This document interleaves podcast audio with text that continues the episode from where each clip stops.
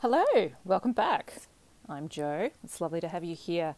First of all, it's been a while since I made a podcast. Look, the end of 2021 got quite crazy, and the beginning of this year has been a monster so far, and it's only, uh, oh gosh, it's only a few weeks through January. So I'm hoping the rest of this year settles a bit. But anyway, I'm back.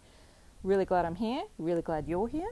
I've been really pleased to see a lot of people listen over the time that I haven't been recording, which has been great. Obviously, you're finding the podcast, and um, that's awesome. And if you are enjoying the podcast, please do share it, give it a great review, give it a like, and let your friends know. All right, today, what I want to talk about is how to get a diagnosis. Because when I announced my autism publicly, the number one question that I got when people messaged me was, I think I need a diagnosis. How do I get one? So I want to break this down into two parts. The very, the first part of this, I guess, is what um, Tony Attwood and Michelle Garnett call the common pathways to diagnosis for girls and women.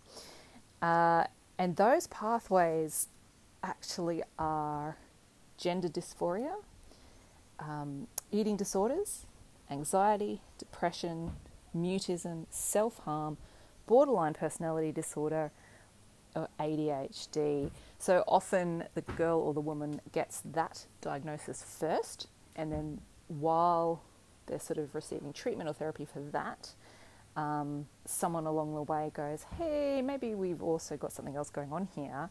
And they, if they're lucky and they are autistic, they end up with an official autism diagnosis, which is wonderful because that answers a lot of questions. And that certainly was the case for me in terms of uh, my profile as a teenager was quite classically with an eating disorder, anxiety, depression, um, shutdowns, losing my words, that kind of thing. And it would have made a world of difference to me had I had a proper diagnosis to understand what was going on there. And I know um, I've spoken to another friend of mine who had an eating disorder in her teenage years, and both of us have said that, um, you know, the eating disorder, yes, of course, there was, you know, sort of uh, body dysmorphia kind of issues and weight issues, but more than anything, the eating disorder was a form of control because the rest of our life felt so out of control and we felt like we had so little control over what was happening to us that an, that controlling our eating was the way we could sort of manage that and some, somehow curtail that anxiety by giving us some kind of false sense of control, which of course you don't have at all. You're completely out of control, but it feels like you've got control. Anyway, that went down a little pathway, didn't it? Um, so they're the common sort of pathways to a diagnosis for girls and women, as Tony Attwood and Michelle Garnett say. They've said it in their seminars. They say it frequently on their social media sites. So I'm not. Um, I'm just telling you what's already on their site. You can go and have a look at that for yourself. Um, so if if that isn't one of the pathways for you, then you've possibly come to if you are a late diagnosed woman, you've possibly come to this via having a child diagnosed. That's a very very common pathway, as it was for me, and it's um, and suddenly you see yourself when you're filling out all these forms and answering all these questions and you go hold on a moment. That's me. And at that point you might have the opportunity to um, if you've got you know a good supportive psychologist there um, to sort of bounce off that. That didn't happen for me. I raised that and said hang on a minute. Everything in this sensory profile is me. Um, at which point i was dismissed for having eye contact that was too good, which of course is ridiculous. You cannot assess an entire person's, you know, ugh, neurodiversity or not based on a few minutes of sustained eye contact, which may or may not be comfortable and is a learned skill anyway. So that was ridiculous. Um, I have had to work through a fair bit of anger about that one, actually, that I could have had this diagnosis so much earlier had she actually been um, more with it, I guess, in terms of an adult diagnosis. And that kind of brings me to the next point, which is how do you get a diagnosis as an adult? And the answer, I'm sorry to say, is it's difficult. It's not easy. One, because there are very few, there seems to be, certainly from what I've heard and what I've experienced, there seems to be very few people who we think should know about autism and should know about how to refer you to the right people to get a proper diagnosis actually don't know.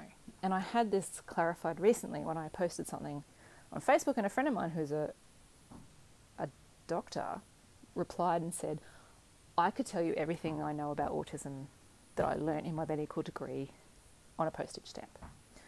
And I thought, wow, that really, really says it all. Now, she is not just a GP, she is a psychiatric registrar in a hospital. So that says so much to me. And now I also want to really say very strongly here, she's also a brilliant advocate because she the next thing she said was please send me things, send me links. I want to learn, I want to know, I want to upskill. So hooray for her, that's brilliant. But unfortunately, most of the practitioners that I come in contact with, and I'm talking GPs, psychologists, I guess, mostly, teachers, um, really don't know much don't want to know much and don't really understand the kind of uh, female presentation or what Reframing Autism, um, who is a brilliant organisation, you should totally follow them, uh, what they call internalized uh, types of autism. So these are the types of autism that present differently to the sort of stereotypical autism that we may have seen dominate our popular media, media news programs and things like that. And so women often fall into that category, but some males can too. And of course, when I'm talking females, I'm talking cis females. So women who are assigned female at birth and still identify as female at birth. And then you've got a whole bunch of, you know, gender diverse folk in there who can slip through the cracks there because they don't appear to fit a certain stereotype. So, what do you do? All right, so firstly, I want to say be prepared. If you feel like if you've done enough research and you've listened to enough stuff and you've listened to people talk and you've or you've got children who are diagnosed and you're kind of going, look, oh, I feel like I've got a lot going on here and I'm not entirely sure. You might be completely sure, or you might be like, uh, I don't really know, but I'm thinking that there's stuff going on. Then be prepared to be dismissed. And if your gut, if time goes on and that doesn't sit right with you and you still feel it, then there's probably more there. Now, some people choose to simply, not simply, but they choose to self identify, self diagnose themselves as autistic. And on the whole, from what I have read and seen online, the autistic community is generally very accepting of people who have self diagnosed. Now, that doesn't mean that somebody's just woken up one day and gone, hey, I think I'm autistic and I'm going to go with that. They've, they've probably done loads of research, possibly years worth of research. They've probably tried to talk to some psychologists or psychiatrists or GPs and been knocked back, but still kind of go, I don't think that's right. You know, they've done a lot of the work of self education. So it's not like they just woke up one day and went, hey, think oh, I'm, I'm autistic. They've probably have done loads and loads of research to come to that conclusion. There are a lot of barriers to getting a diagnosis. One is financial. For an adult, it's very pricey. We're talking thousands to get a proper diagnosis, um, and you won't get any help for that from Medicare or anywhere else, probably. Um, the other is the waiting lists are phenomenally long because we have such a backlog of um, undiagnosed people. That's my dog that you can hear barking there because I'm sitting in the stable right now. Um, uh, we've got such a backlog of undiagnosed people that you know the demand is huge because we have so much greater awareness now than we ever did before. So those two things are huge barriers. You might also come up with barriers in terms of your family, your loved ones, your friends kind of gaslighting you and talking you out of it or not wanting you to pursue a diagnosis. A lot of people have a lot of hang ups about the term autism and have a lot of fears and a lot of outdated views about it, worries and concerns about it. So there's, there's lots of different reasons why you may uh, not be able to access a proper diagnosis.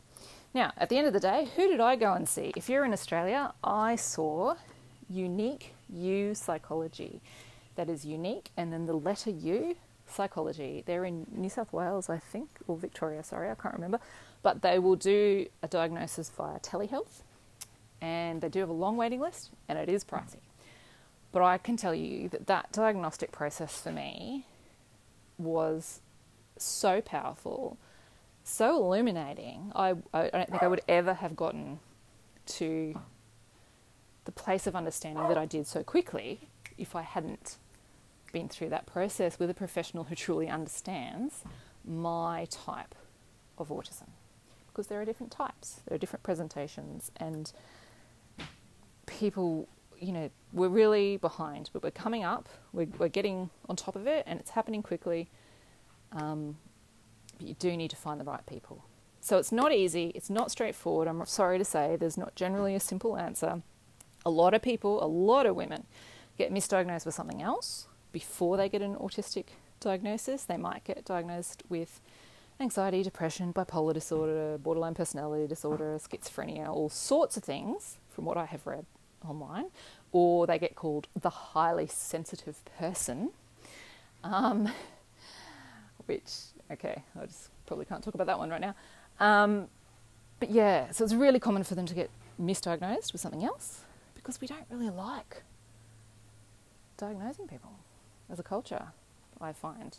Unless you are uh, a passionate advocate of this work, it's tricky to find the right people. So, Unique U, absolutely passionate, completely pro neurodiversity, neuropositive, brilliant, brilliant um, psychologist doing great work.